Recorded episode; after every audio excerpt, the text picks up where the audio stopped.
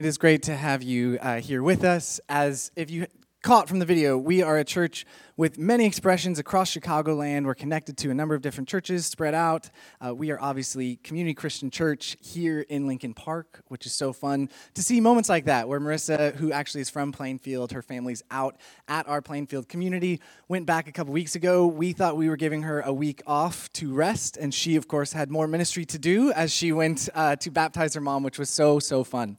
Um, it's so great to have you here with us this morning. If you have not been with us the last couple weeks, we have been on quite a run, haven't we? Uh, last week we celebrated our 10 year anniversary. You can still see photos out there in the lobby. There's a really fun photo wall. Uh, there's some people, I'm not going to mention any names, who look much younger in some of the photos uh, from 10 years ago. And uh, before the 10 year anniversary, we celebrated a grand opening here. Uh, this is about week seven, I want to say, that we've been here in Victory Gardens Theater, which also has been great. It feels like we're just about getting calibrated. It almost makes sense, uh, the like heat and cool. I know some of you have mentioned to me like it was really cold, now it's hot, now it's it's great. We're totally getting settled in. Uh, it's getting roomy and nice, and it is really good to be here. So if you're new with us, we would love to invite you to connect with us. There's a really simple QR code here. We just love being able to connect with you. This gives me a chance. Uh, I reach out with everybody who connects with us. Uh, you'll hear from me, can give you an email, can give you a phone call, can help get you connected with our community. Um, I also want to let you know that this is a wonderful time for you to consider a small group community with us. We're going to put this up on the screen. Um, these things are always kind of in flux and changing a bit, but you'll notice we've got some locations Lincoln Square, if you're a little further north. We've got one in Lincoln Park, River North. There's a men's group and a women's group that both happen on Thursdays. And then Tuesdays, uh, we have transferred from this four week term group to a group that meets in North Center. Um, a lot of our groups are pretty full, but we're getting pretty close to starting a few new small groups in the coming weeks. So if you're interested in any of these, uh, do connect with me afterwards. Come say hi. And what we've noticed is that for you to really stick, for this to become not just a church you attend on Sundays, but for this to become your church family, uh, at some point, we've really seen people who get connected to our small groups really become part of the family with us. So if any of these groups are working for you, we would love to connect you. Do come talk to us, and we'd love to have you jump in. Um, there's also a few fun teams if you're just starting to get settled in with us. Uh, there's our lovely staff team currently Marissa, Gordon, myself worship arts and tech, you notice we've given you some arrival times. Not that any of you, you know, like sleeping in or something like that on Sundays, uh, but just letting you know worship and tech, kids cities, or our first impression and hospitality teams. Again, just come talk to us. We would love to help you get more and more connected with our community. Um, after the service, I will be standing at that table you saw as you walked in. Would love to have you come up and say hi to me. We also, just so you know, have a podcast where if you've missed a Sunday, if you need to go back, you're going to search LPK, uh, Community LPK on any of the major platforms, and you'll be able to jump in with us. Then finally, I just want to invite you, uh, as with every week that we gather together, one of our acts of worship is, especially if this is a church that you call home, uh, is an opportunity for us to give back what God has given to us. There's this great verse where Jesus reminds us seek first the kingdom. Um, I feel like the last couple weeks we've been uh, just feeling this current come up again and again and again that one of the greatest distractions, one of the greatest temptations in the city is to try to seek control, seek security, and often it's it's money that kind of holds out to us this illusion. Like if you can just build a strong enough kingdom with your career, with your job, with your home, then maybe you'll feel safe and satisfied. And Jesus says, instead, seek first the kingdom. Um, and one of the ways one of the beautiful ways we get a chance to do that as a community is to give back what God has given to us. So there's a number of ways you can give. You can give online, givenow.cc, you can text give, and then we have another QR code. Um, this morning, we have a chance, uh, every now and then, every couple of months, uh, we take an opportunity to hear from our lead pastor, Dave Ferguson. This morning, we're going to hear a message from him before we do a sort of practical exercise together make sense after the video. It's not stressful. Don't don't stress for the next 20 minutes as you prepare for this practical exercise. Um, but before we do, I just wanted to give a little bit of my context going into this brand new series we're about to do together that we're calling Lost Cause. Lost Cause. So for the next five weeks, uh, we're going to be talking about this huge, intimidating topic that Christians call evangelism. Now, I don't know about you, but as soon as I hear the word evangelism, I tense up.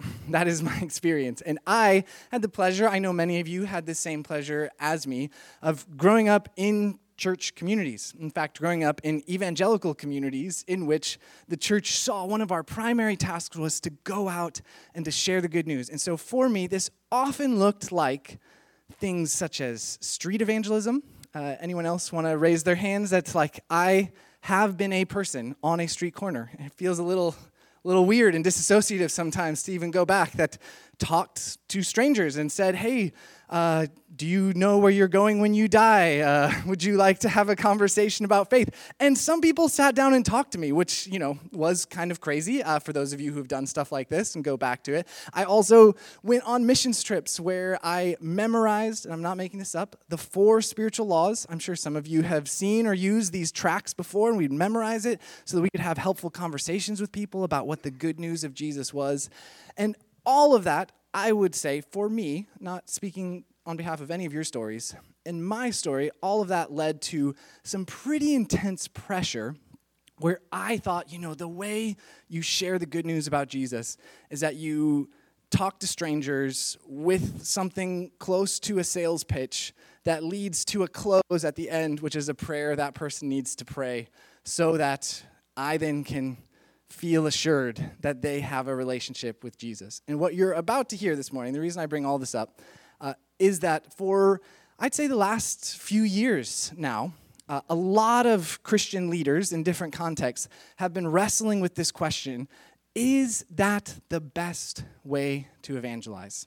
And my hunch for you, if you're here with me, uh, is that growing up in a Christian community, by the time I moved back to the city, I was looking around at the people I was meeting, those people who were neighbors and coworkers and acquaintances, and now other parents who are connected to the schools that my kids are in.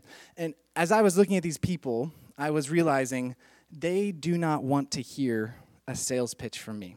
Anybody else uh, resonate with this kind of experience? So, if they don't want to hear a sales pitch, and all I was trained to do was to give sales pitches on behalf of Jesus, is this a lost cause? Is this something we should abandon? Is this something that's not working anymore? Uh, is it, is it something that we're not supposed to do? Should we just stop good newsing? Should we stop sharing the good news about Jesus? Or, or is there any other way if we go back to the scriptures, to the gospels, to Jesus himself? Is there any other way that we could, together as a community, be a good news people without pressuring, without selling, without even trying to force conversions? It's kind of an interesting question, isn't it? So, I, for one, am really grateful that coming here to community, uh, as I personally was wrestling with this question, as I personally, especially in the city, have been asking, is there any way to do this? Uh, Jon Ferguson, who many of you know, who's here, his brother to Dave Ferguson, who we're going to hear from in just a second. Uh, Jon and Dave were wrestling with these same very questions and have together, I think, put together a helpful resource that we're going to be walking through the next five weeks on how we could move from a lost cause to recovering the task and the responsibility and the gift that sharing good news could be in the city. So, with all that being said, let's go ahead and turn this over to Dave. Hello, community. I want to start today with a question and also a confession. All right? We're going to start with a question and then a confession. So, first, the question How many of you love. I mean, you just love getting to share good news. All right? I do. I do. Uh, for example, I just found out that Tammy Melchien, a friend and staff member, one of our teaching pastors, just got her first book deal. Now, she had no idea I was going to announce this to the whole church, but I'm so excited for her. I decided, yep, I'm going to tell everybody. Hey, did you hear? Tammy is writing her first book. Let's give it up. Woo! Come on, come on. There you go. See, it's fun. Don't you love sharing good news? Or how about Celebration Generosity two weeks ago? We gave away more than $360,000. That's a lot of money to great difference making causes. And that is so awesome. I've been telling everybody, people in our church, people outside our church, I mean, it's just fun. That kind of good news, it's fun to share good news. Or how about the Bears beating the Commanders a couple weeks ago after 14 consecutive losses in a row. I mean, it felt so good to finally post some good news on socials about the Bears winning. It just feels good to share good news. Am I right? I mean, it's fun, it's positive. But here's the confession. You ready? The confession. I think it might be people like me who kind of messed up sharing the good news of Jesus for people like you. I think it might be people like me who messed up sharing the good news of Jesus for people like you. And here's why I say that. Like many of you, my life was changed by the love of God and the life of Jesus. And again, like you, I wanted to share that good news with my family, my friends, my neighbors, so they could experience what I'd experienced. But the way I went about sharing that good news was not very helpful. I was one of those people, I was so eager, so excited. I actually knocked on the doors of my neighbors, uninvited, just to try to start conversations, spiritual conversations with them about Jesus. Turned out people don't like that. Who knew? I even tried what they called street evangelism, you know, walking up to complete strangers like in the town square and attempting again to begin spiritual conversations. And I'd get that look. You know that look. It's the appropriate look they give crazy people. And here's my fear. Well, I would never do those things now. It might have been me and people like me for a whole generation that ruined sharing the good news of Jesus for people like you. And maybe that's why the very word evangelism, evangelism is like this trigger that we associate with a negative experience, a negative experience. And maybe that explains why, according to Barna Research, nearly half of millennial practicing Christians say it's wrong to evangelize. So, confession. I think maybe it might be people like me that messed it up sharing good news, the good news of Jesus for people like you. And that's why when someone like me starts talking about evangelism, even right now, you might be tempted just to kind of check out, say, not interested in the conversation, no thank you. However, if you're a follower of Jesus, that same Barna research study found that almost all practicing Christians believe that the best thing that could ever happen to someone is for them to know Jesus. So the truth is, you want to share the good news, right? With your family, your friends, your neighbors, your coworkers. You want them to know Jesus because you personally, you know, like I do, the peace, the hope, the purpose, the love that comes into your life from that relationship. And also, deep, deep down, you know God wants to use you to help people in your life find their way back to God. And how do I know that? Again, more research. Here we go. Almost all practicing Christians believe that part of their faith means being a witness about Jesus. So let me ask you what if evangelism was never meant to be an anxious conversation? What if sharing your faith was never designed to feel like you're pushing your beliefs on other people. And what if the good news was not supposed to be just good news shared, but actually it was good news received by others? So today we're going to start a new series called Lost Cause. Jesus said his mission, the reason he came in Luke 19:10 was to seek and save the lost. And like Jesus, we too have a mission. As a matter of fact, his mission is our mission to seek and save the lost. And while some might think this mission is a lost cause, Jesus didn't think so. And neither should we. And for that reason, I believe this series that we're starting right now is mission critical for you and for me and for Community Christian Church.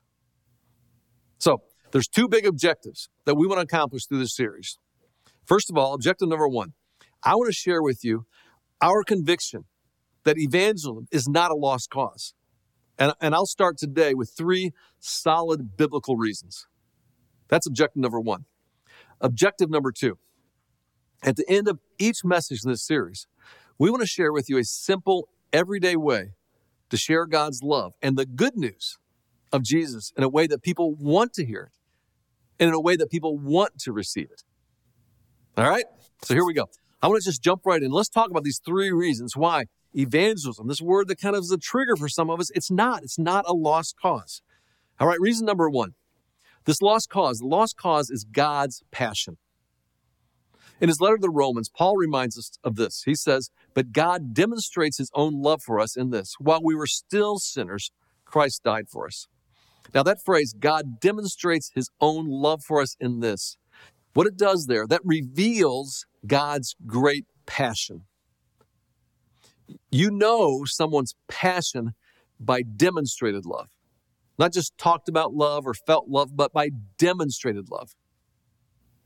Um, over Labor Day, um, I got on a plane, I flew to Washington, D.C., and I spent a long holiday weekend moving my son Josh.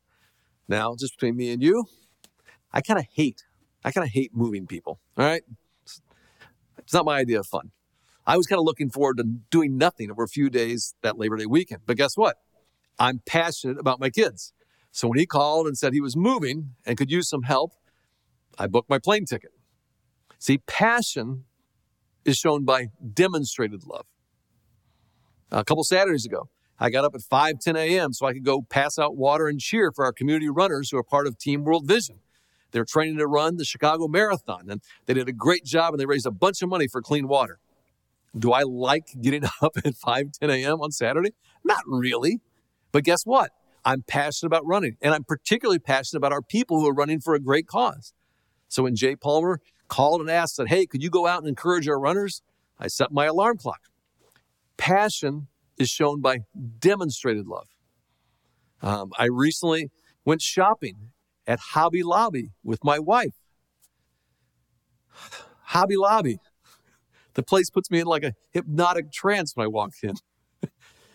Just a reminder passion is shown by demonstrated love. So when Paul says, But God demonstrates his own love for us in this while we are still sinners, Christ died for us.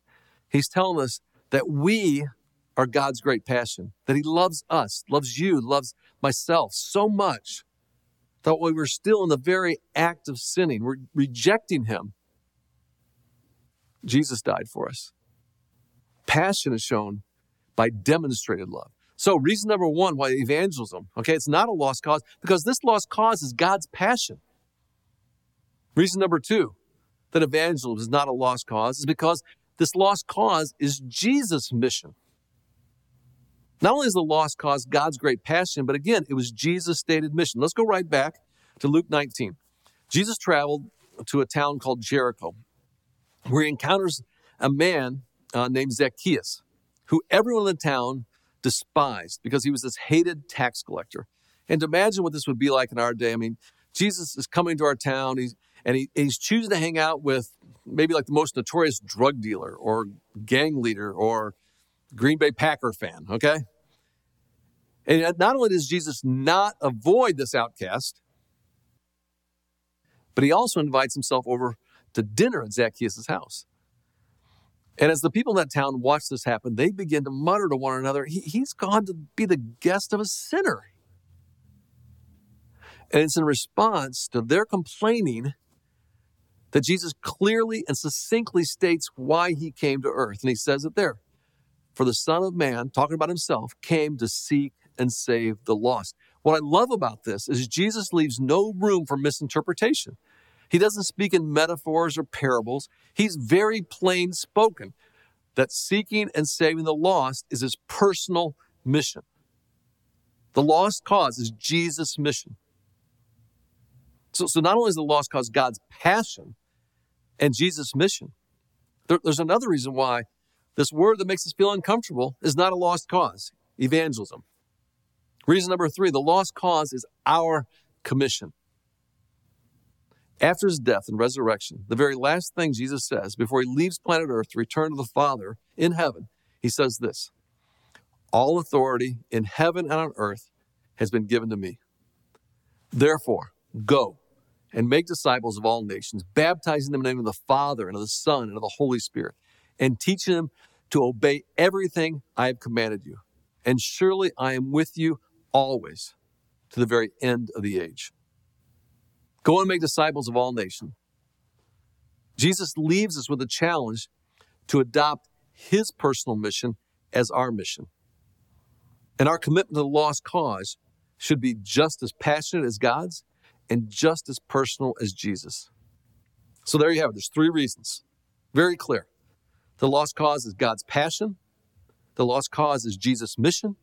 And the lost cause, it's our commission. And for those three reasons alone, we absolutely cannot give up on helping people find their way back to God. All right. So maybe you're feeling the conviction of, of, of, of, of that cause and the why. Okay, but how? How? I mean, how do we share the love of God and the good news, the good news of Jesus? Well, here's what I'm certain of we cannot go back to the approach of a previous generation that has sometimes, sometimes treated people like projects or left them feeling like a group to be conquered or won. What we have to do, we must approach people as people, just like us, who want to be heard, who want to be invited into relationship, and want to be empowered to live their own spiritual journey. And this brings us to our second objective for this series. We want to share with you a simple, everyday way to share God's love and the good news of Jesus in a way that people want to hear it and in a way that people want to receive it. Now, we call this way the blessed practices.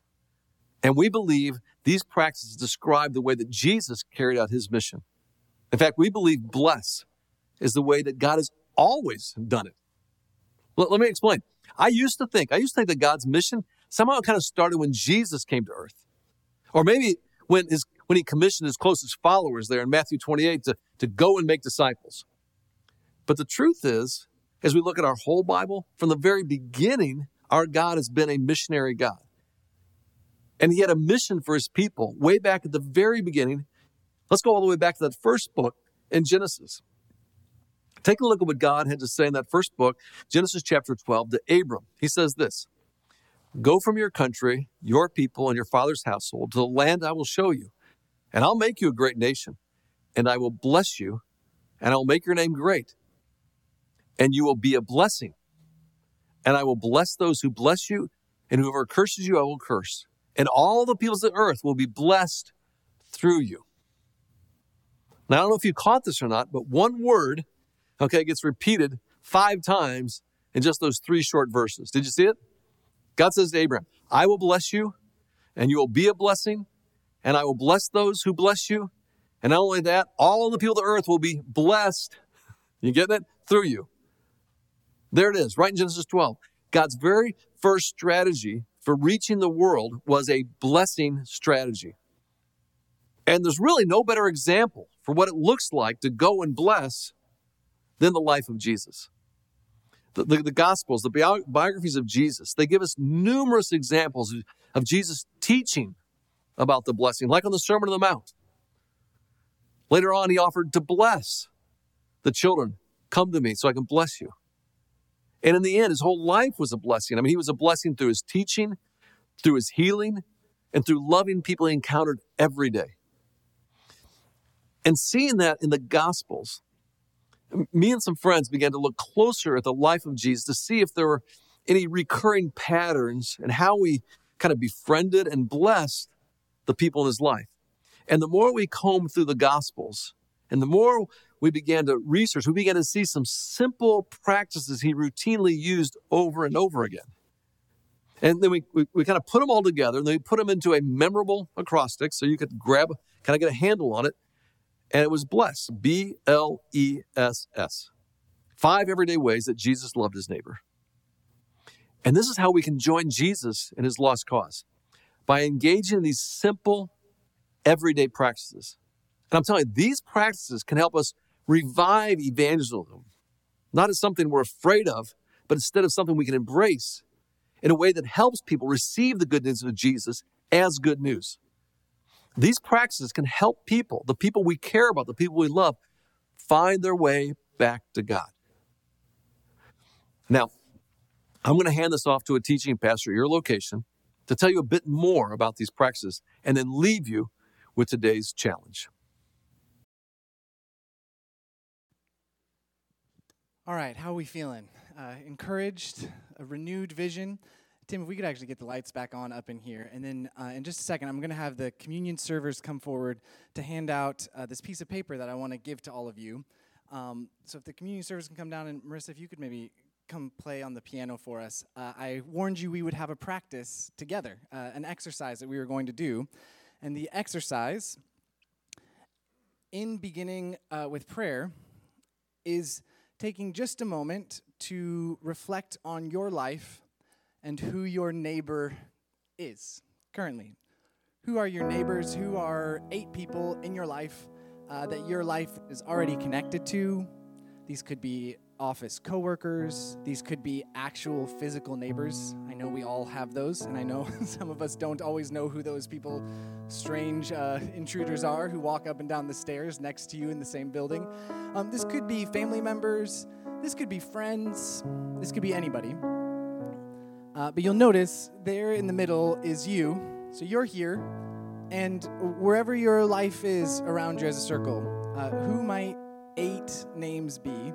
eight people that God is sort of moving or stirring or perhaps even starting to bring up for you. Now, I'm going to give you a chance uh, now. Hopefully, you are getting this. You've got a pen. Feel free whenever they come up to write them down. Feel free if you get stuck. You know, you get five, you get six. It's fine. Uh, start with what you have. If you want to go back and finish this later, that's fine too.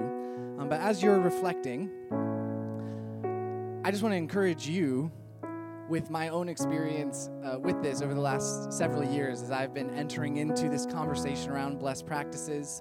And as I've really started to think about this first practice, begin with prayer. Uh, isn't it amazing to realize that if a person is going to be moved in their own spiritual journey, if a person is going to find their way back to God, that it actually will be God who is the one who moves them. I think this was one of my biggest glass shattering insights as somebody who felt a lot of pressure that if a person was going to be saved, that they needed to be saved by me. Anyone else ever sense that undercurrent in conversations around evangelism? Yet, incredibly, with, with this blessed practice, um, one of the interesting results of this discipline that instead of you going up to somebody who you, whose name you write down to share Jesus with them, to talk to them about Jesus, to have Jesus kind of come into the conversation, if you instead were to begin with prayer for them, prayer that they likely do not know you are praying, right? They like don't know that you've written their name down on this list. You don't need to share this on Instagram or TikTok. I would encourage you not to. Um, but instead, if you could just begin praying for them, Here's what's so interesting to me. Imagine the difference that it would make for these eight people if you committed to praying for them. Let's even say every day, or uh, I also have had times where I commit Mondays to pray for the neighbors. So it's like I spend 10, 15 minutes. It's not a long amount of time, but just Mondays are my day that I pray for my eight neighbors. If you start praying for these people, what you're going to notice in your own heart is that immediately every time you see these people, you just feel more interested in them, don't you? You're like, what should I be praying for them about? right? Like I don't know what's going on in their life. I haven't asked these neighbors what's happening. I don't I may not even know some of these neighbors' names yet. This could be guy who carries groceries on the stairs uh, in my apartment building. But as you pray for them, your heart is going to start attuning to them more. You're going to begin listening to them. You're going to begin noticing them in the rhythms of your life. And you, especially, are going to see the needs of these people as not just needs that you can somehow make religious or throw Jesus into, but needs that you can actually tangibly be present to. Um, I was sharing the story with our team before the service started that my wife and I, uh, on Saturdays, have gone to Broadway in Chicago's toddler training class. Anyone else uh, interested in how the toddlers are being trained for Broadway from a young age? I can assure you the skills are not great. Um, but the the beautiful thing about this training class on Saturday is that there's these two wonderful individuals, uh, Faye and Jonah, and Faye and Jonah give every Saturday to come to this class where they sing and dance, they do Broadway musical numbers, and uh, they do it for toddlers who are running around with chaos in the room that the toddlers are in. So I have two toddlers. That's why I'm there. I'm not just there to hang out with toddlers. Um, and so in this room, uh, there's other parents, right? And my wife and I have just been doing it enough on Saturdays. It's one of our fun rhythms with the kids. It's fun they get to see musicals. This is a Chicago treat. Uh, and just this last Saturday, as I was preparing for Blessed Practices, I was starting to think to myself, you know, there are people in this class that I, because I'm just trying to take care of my kids, not really paying attention to, I want to start praying for the people who I see in this class, including Faye and Jonah, but then the other parents as well. And this last Saturday was just an interesting, simple, small moment that as we're walking out, I noticed a mom whose toddler was melting down on the floor very regular occurrence. Our toddler had started the class melting down on the floor. Her toddler is now on the floor melting down. And uh, any other time with Chicago focus, I would have just walked right by, right? Like that's this is not a moment to interact or engage. But because I was praying, I just paused and I made eye contact with this mother and said, "Oh, I, like your toddler was great today. Our ours was melting down too. Totally get it." And with this huge sigh of relief, the mom said, yeah, actually, this is this is my first class. Um, like we haven't we haven't come to this class before, uh, and I was able to just take a moment, just take a moment to be like, "You're doing great. Well, this is so fun. We've been coming a bit. You know, this is a great." And my reason for sharing this story with you is how normal it was, how everyday it was. Uh, the, this was not Jesus never came up. Um, nothing Jesus-y was happening in this moment, but I have been praying I've been praying for this space, and it caused me to slow down and engage the people differently and actually intentionally open my life up to offer more love than I would have if I had not been praying. And so, as, as we're going to spend the next couple of weeks um, with these eight names, I encourage you to hold on to this. Uh, these eight names as you're taking a moment to reflect on them and write them down again if you haven't finished yet. That's okay. Feel free to do it this week. Um, for at least the next five weeks, I want to pay attention with you to what happens in these spaces with these eight neighbors. And over the next couple of weeks, we're going to be teaching uh, through these blessed practices. This week was begin with prayer. Next week, the L will be listen. The week after that will be eat. And then we're going to talk about serving. We're going to talk about stories as well. So, so there's no unexpected twists or turns here. This is the tool we have. This is what we want to offer you. But let me end with this before we move to the communion table as I've been thinking about our church now in this new venue, Victory Gardens Theater, which is so exciting. As I've been thinking about the last few weeks that we've been together in this space, what we've been talking about, what we've been exploring as a community, and as I've been deeply praying, where are we going, Lord? Like, what are we doing here? Why do we exist as Community Christian Church Lincoln Park? Uh, if you know me, one of my deep questions that I am asking myself all the time is if you worshiped with us here for a whole year, because I know for some of you, you're going to be gone in a year. There's things are going to come up. If you spent a whole year with us, what would be different about you because you spent this time with us? And I think looking back over the last few weeks, what I love is we had a series called Hearing God. So my prayer for you is that you would become a person as you follow Jesus who can hear from God. You would develop the skills, the practices, the disciplines to have God speaking regularly to your life. We'd love if you could hear from God. That's what we want to help you to do. We would become a community that sees the tangible needs around us. For those of you who were here with us during Celebration Generosity, and we heard from Lincoln Park Community Services and others, we would actually invite you to serve the needs of our neighborhood in a tangible way. Come serve with us at LPCS. Serve with us at Thanksgiving in a few weeks when we're going to have a chance to do so. But then finally, over these next five weeks, my prayer for you is that you would become a person who sees your neighbors not as projects to convert, not as projects to conquer, but as friends to tangibly love. And if you could become just a little bit more loving of your neighbor, the 80 of us here would each intentionally love these eight people. Can you you can do the math with me. 640 people here in the city that are being loved intentionally on behalf of Jesus. Can you imagine the kind of impact we could begin to make here as a community. Can you imagine the different kind of person you could be a year from now if you loved your neighbors in that way?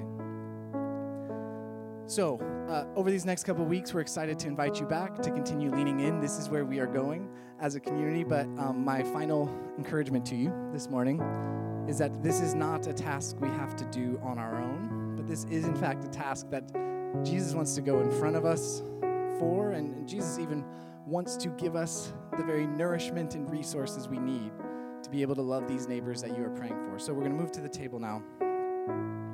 We're going to remember, as we do every week, the table Jesus set for us, which he gathered with his friends, his disciples, and he held up bread and he said to them, This is my body broken for you. This is food for you as you go out into the world to love your neighbors. This is a reminder of how much I love you. Eat this in remembrance of me.